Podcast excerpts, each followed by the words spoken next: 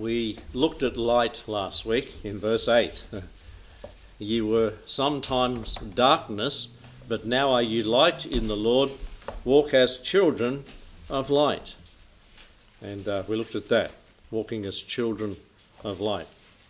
it separates, it repudiates, it emancipates, liberates, illuminates, ag- aggravates. and we can appropriate through the light the Word of God. Well, tonight we'll move on in verse 9, and it reads For the fruit of the Spirit is in all goodness and righteousness and truth, proving what is acceptable unto the Lord. Let's pray. Thank you, Heavenly Father, that we can walk a walk that is approved of you, proving what is acceptable to our God as we read the Word, as we live out the Word in our lives. And Lord, we walk pleasing. I pray that we all would walk, all would want to walk, not because it's a law, but because of the love that we have for you and what you have done for us. Lord, minister the Word to our light, our lives tonight, and that our conduct would be becoming of the Christian. As we look at these things, challenge our hearts in Jesus' name. Amen. Okay. A convicting distinction in verses 8 to 14 is what we started looking at last week, where light radiates, it brings a change of character. That's verse 8. Secondly, it brings a change of conduct. And here we have mentioned in verse 9 fruit of the Spirit. If you're looking for that, where would you go in the Bible? The fruit of the Spirit. There's things that are listed for the that are the fruits of the Spirit. Galatians 5. Galatians 5. And so that's where we go and get a, a list of love, joy, peace, long suffering, gentleness, goodness, and the things mentioned there. Um, and the fruit of light also from verse 8. If we are children of light, we will display the characteristics of light and the character of God. This character will be evidenced in to others in our conduct, in our conversation. And so this light radiating brings a change of conduct. And God always acts according to his character, and his character is mentioned in verse 9 as being good, righteous, and truth. he's just and many other things. Love, he's pure. Our conduct, conduct as Christians will reflect these godly characteristics. Our conduct. What is the word in the New Testament that's used to talk about our conduct? Conversation. Conversation. That's the word conversation. Let's look at this for a, a while because this is used many times in the New Testament and it speaks directly to the way we conduct ourselves as Christians. Let's go back in Ephesians chapter 2 and verse 3. Just back a little, and we have it mentioned. Among whom we also had our conversation in times past, that's our conduct in times past, in the lust of the flesh, fulfilling the desires of the flesh and of the mind, and were by nature the children of wrath, even as others. And so that's our previous, our past conduct. There should be a difference. the, the contrast should be evident. That's the conduct we had. This is the conduct, conduct we now have, our conversation. If we go to Ephesians chapter 4 and verse 22, we have the, the word used here as well. It's not used in the verses we're looking at, but it's intimated there in that the conduct, our conduct should be acceptable unto the Lord, according to verse 10. Ephesians 4:22 that ye put off concerning the former conversation the old man which is corrupt according to the deceitful lust. So I've called this carnal conversation, the old man. What are we to do with the carnal conduct that we once used to participate in as Christians? We should, according to that verse, 22, put it off. Put off concerning this conversation. Now, what does it say? Old habits die hard. And, and that is true. The longer you've lived in the old habits, the harder it might be. but uh, you see some Christians, when, when they become Christians, get victory quickly. and that, that's great to see that. Some, they wrestle with some things. Uh, what are some things that people wrestle with in their conduct that they used to have? That some habits that die hard. Say? The language. The language. It- Anger. And the old man's there, isn't it? Lying. Anything else? Convictions? Addiction. Addictions. Sorry, yes. Addiction. Yeah, nowadays, those sort of addictions, they can get into those bad habits of taking drugs and things. It's epidemic, really. And then when a person gets saved, it's, it's frazzled the brain somewhat too. It can do that to, to different people. Um, I remember past brother Evangelist Weeks going out visiting. I've used it before, and they're in a bus with a group of people from the church, and they're getting out of the bus. I think he might have used it as a public illustration. And the fellow before him was leaned over a bit, pack of smokes fell out of his front pocket.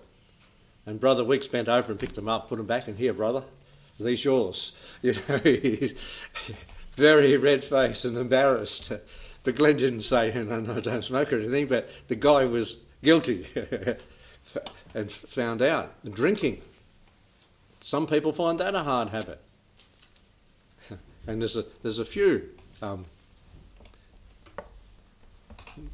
did, did you hear of the person that is, that, um, was a member of the church and they were going to church and they were running a bit late and it wasn't here, okay, so somewhere else. And they, they pulled up at church and everyone saw them pull up outside the building. And if, about five minutes later they drove off. And they went, what happened? What happened? They had brewed their own.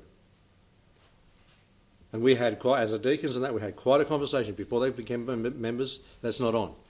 But anyway, they brewed their own in a bottle and put a lid on, and it was in the passenger side seat.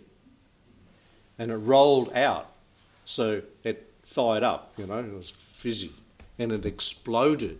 And he, he went down to push him under the seat, guilty. push him under the seat, and it exploded and almost cut his main artery. It cut other things, and he had to rush off to hospital. That's why he didn't come into church. So he had to confess because he's got a big bandage. What happened, brother?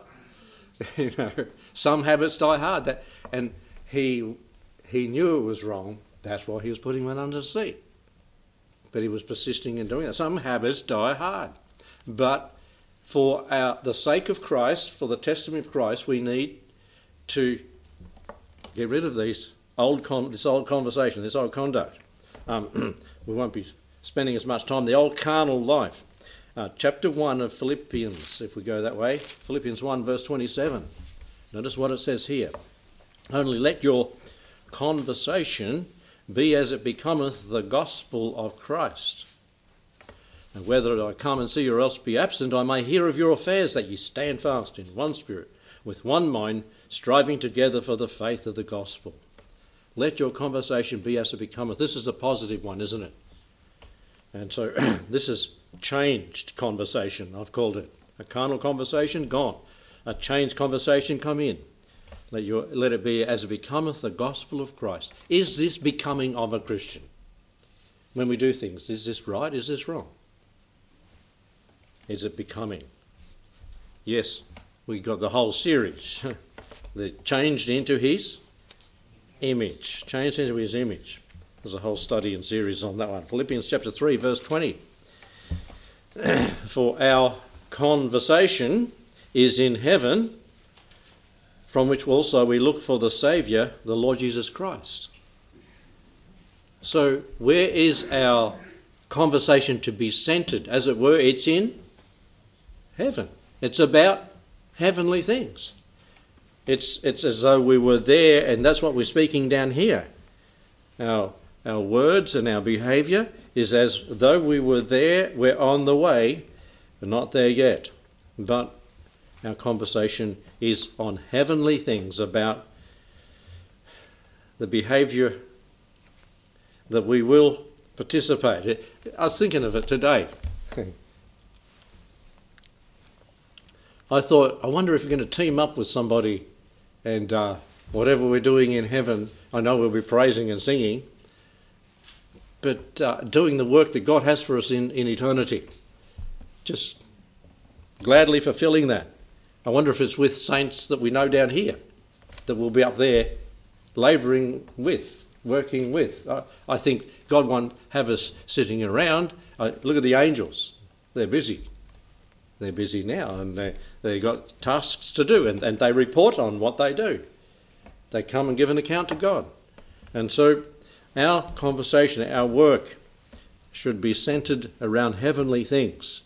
Uh, set your affections on things above. Uh, it's 1 Timothy chapter 4 and verse 12. 1 Timothy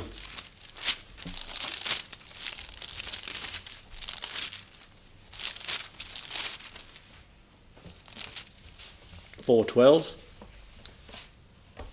Let no man despise thy youth, but be thou an example of the believers in word, in conversation, that's the conduct, in charity, in spirit, in faith, in purity. So have a commendable conversa- um, conversation, and that is not speaking so much as the conduct, our behaviour here. And, and Paul is telling Timothy, as a young pastor, let your behaviour, your conduct be commendable. Don't let people despise your youth, but be an example. We sing a song, Be Thou an Example. That's a song that it's not in our hymn book, it's in I think it's in the Wilds thing, the book there. In word, in conduct. Who's looking on our conduct? Who's looking at us all the time in our home? Our, our, our children, our spouses.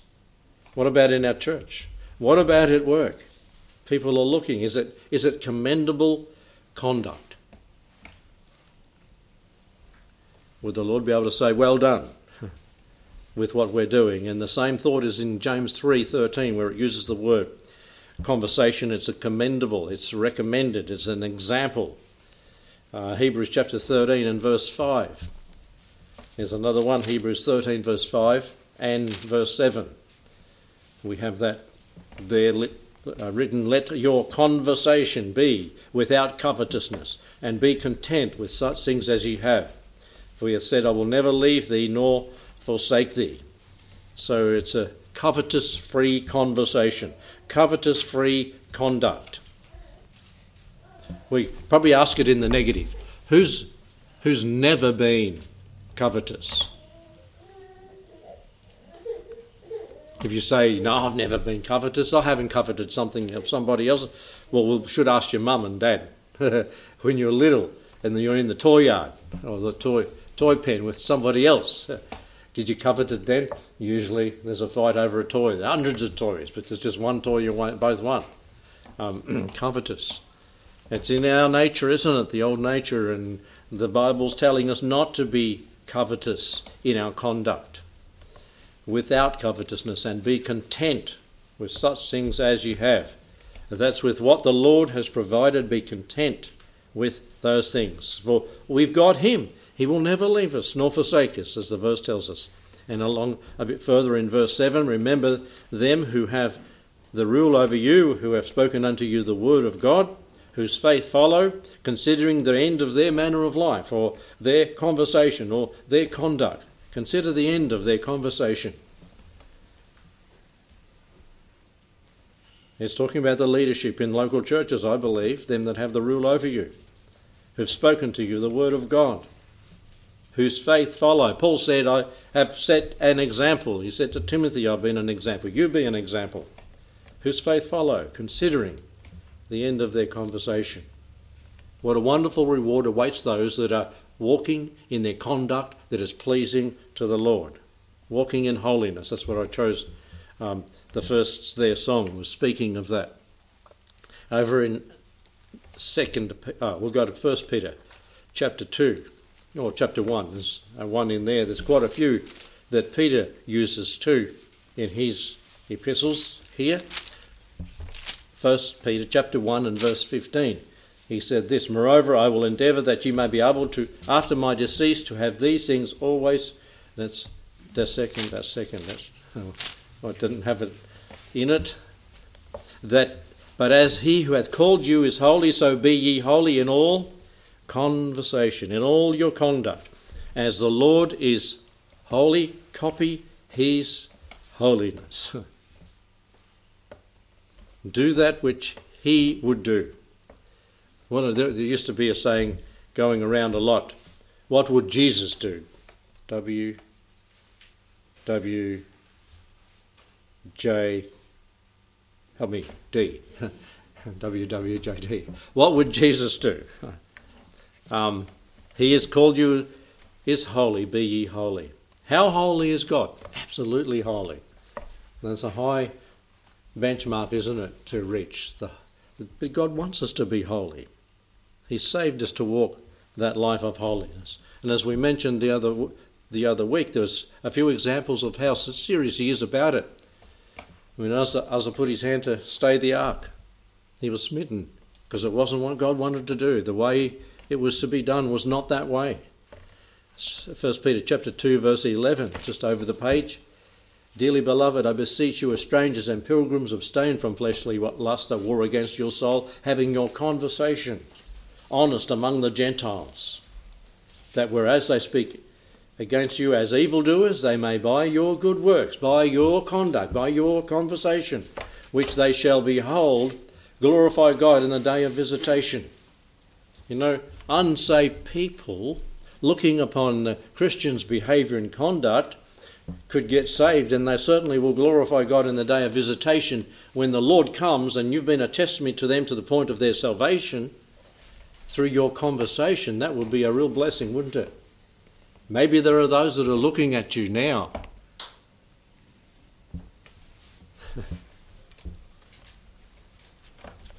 Wanting to know if you're going to trip up or fall or fail. Uh, I'm going to talk about Tim. he at work, there's a fellow that greets everybody loudly, and um, just happy fella. and hello, how are you? And I think he's said to Tim in front of all the other tradies, which are 30 of them, Hello, Tim. How are you this morning? What did you learn at prayer meeting last night? you know, that puts you on the spot, doesn't it? he might be listening. I don't know. he could be listening tonight and just seeing if uh, he was paying attention. And Tim said, "I've got to stay awake at prayer meeting because this guy's asking me, what did you learn at prayer meeting?" You don't know. Through your example, our example, what people are thinking. What it's going over in their mind. Are these, are these hypocrites like most other people I know, or are these for real?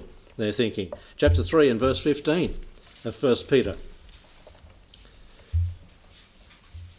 There's, a, there's, a, there's an ad, I think it's a McDonald ad. I don't know.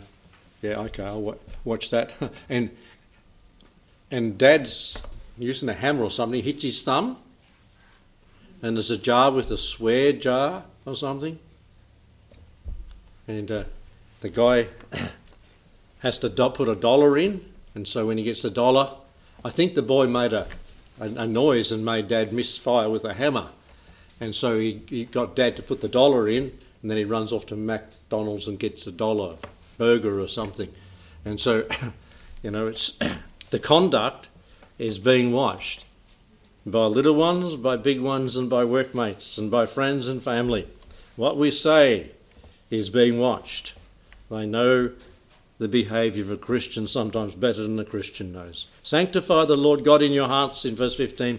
Be ready always to give an answer to every man that asks you a reason of the hope that is in you with meekness and fear. Having a good conscience, whereas they speak evil of you as evildoers, they may be ashamed that falsely accuse your good conversation, conduct in Christ. For it is better if the will of God be so that ye suffer for well doing than for evil doing. And in another place it says this is acceptable with God. When you do right and suffer for it, people are looking on. And they, may, they, they cannot have an, a, a, an accusation against your good conduct in your Christian life. And that would be great to be able to have, wouldn't it? A constant, consistent conduct that's godly, that's Christ like. chapter 3, well, back in that same chapter 3 and verse 1 and 2 of 1 Peter, likewise, ye wives, be subject to your own husbands, that if any obey not the word, they may also without the word be won by what? The conversation of the wise. Put First Corinthians chapter 7 about, should, you know, if you've got an, if two people are unsaved, one part, one of the marriage couple gets saved. Now there's a saved and unsaved. What does the Bible say in First Corinthians chapter 7? Abide with them. If they please to dwell with you, live with them. Do everything you can to stay together. That they might be won by the behaviour of the saved party. This is what it's saying by the conduct of that, by the meekness and the gentleness and the goodness and the fruits of the Spirit shining out to them while they behold your chaste conversation coupled with fear. As it says, the word's used twice in those verses right there. and there's just two in 2 Peter. 2 Peter chapter 2 and verse 7 it says, And delivered just Lot, vexed with the filthy conversation of the wicked. Well, I did have words that went with all these, but uh, con- convincing conversation. oh, that was the last one. Sorry, this, this one's in Second Peter 2, verse 7. Corrupt conversation, yes. Vexed with a filthy conversation. How is it out there in the workplace with the filthy conversation? Now, some workplaces forbid it or try to, to stop it, but not many do. There's a filthy conversation. And what can happen to you as a Christian when you're around that conduct that's not becoming of a Christian all day, eight hours a day? You're around that sort of conversation, it can start rubbing off, can't it? You can start, you, you hear them, you hear them, you see them, you see them, you hear what they say, the jokes they tell, and, and things just don't leave you because you're around that. And it's a filthy conversation. And Lot was being influenced by that in his day. And it did influence him in a bad way, didn't it? The decisions he was making were not what God would have. And even, even with rubbing up against shoulders with Abraham, he still made some wrong decisions. But when he got amongst the unsaved people of Sodom, the conversation was bad. You know, they're at school, young people. Their conversation, if, if we're living in the last days, which we believe we are, and it's like Lot's day and it's like Noah's day, the imaginations of their heart is only evil continually, all the time. And you've got to mix there and hold the testimony, keep the conduct. Yes, it's hard, but it's right. And you've got to shine as a light and be different. Don't be like the mob. You know, they, they criticise you for being someone that's an oddball. They're a Christian oddball.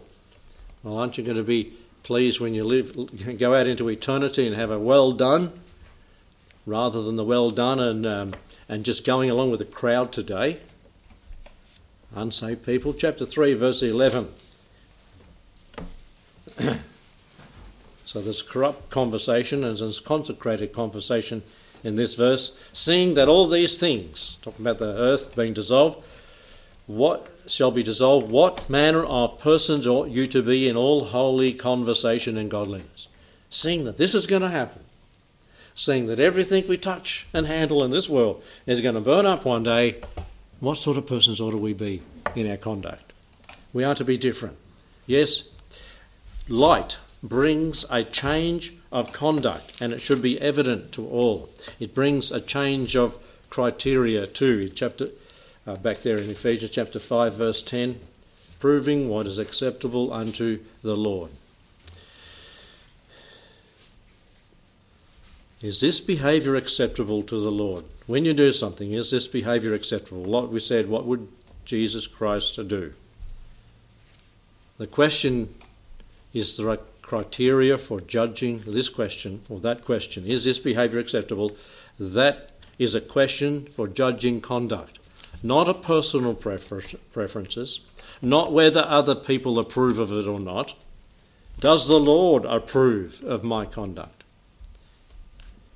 How do we measure up against the Lord Jesus Christ? And that's back in Ephesians 4 and verse 13, we read, Till we come to the unity of the faith and of the knowledge of the Son of God, to a perfect man, unto the measure of the stature of the fullness of Christ. The criteria that we were using when we were unsaved is we measure against each other. Well, I'm a bit better than they, I don't do this and I don't do that, so I must be all right. I'm good enough to go to heaven. no. The criteria that we measure ourselves as Christians by is the Lord Jesus Christ, the person of Christ. In Luke 4:52, Jesus increased in wisdom and stature in favor with God and man. And as 2 Corinthians 10:12 tells us not comparing ourselves with each other. Galatians 1:10 tells us not to please men but to be a person that pleases God. Prove everything. Let God approve everything, not what other people think. You've heard the illustration of where there's a whole group of people that's all been set up that one person in the group doesn't know what's, that it's a setup. And somebody will hold something up, might be a colour of something, and, and they, they'll say, What colour is this? And you'll go through different colours and you'll get, say, It's red, it's actually red. And, you know, you'll say blue.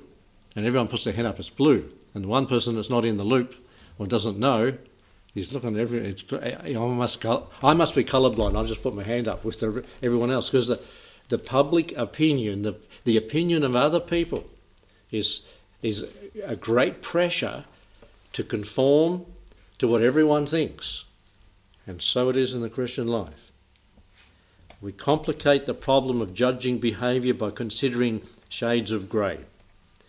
Nowadays, psychology tempts us to think or to, to make excuses, shift the blame, explain away guilt, wrap, wrap up unacceptable behaviour as high sounding phrases.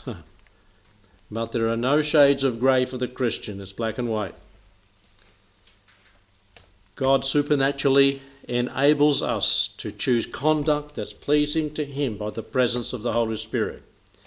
Someone put it like this The Christian is equipped with this supernatural life by the supernatural experience called new birth. He's empowered to live this supernatural life by the supernatural indwelling and filling of the Holy Spirit. He is supernaturally added to a fellowship of other supernatural, supernaturally transformed individuals who are joined together in a supernatural body known as the church. The church, which has supernaturally was supernaturally injected into history on the day of Pentecost, will be just as supernaturally ejected out of history at the rapture.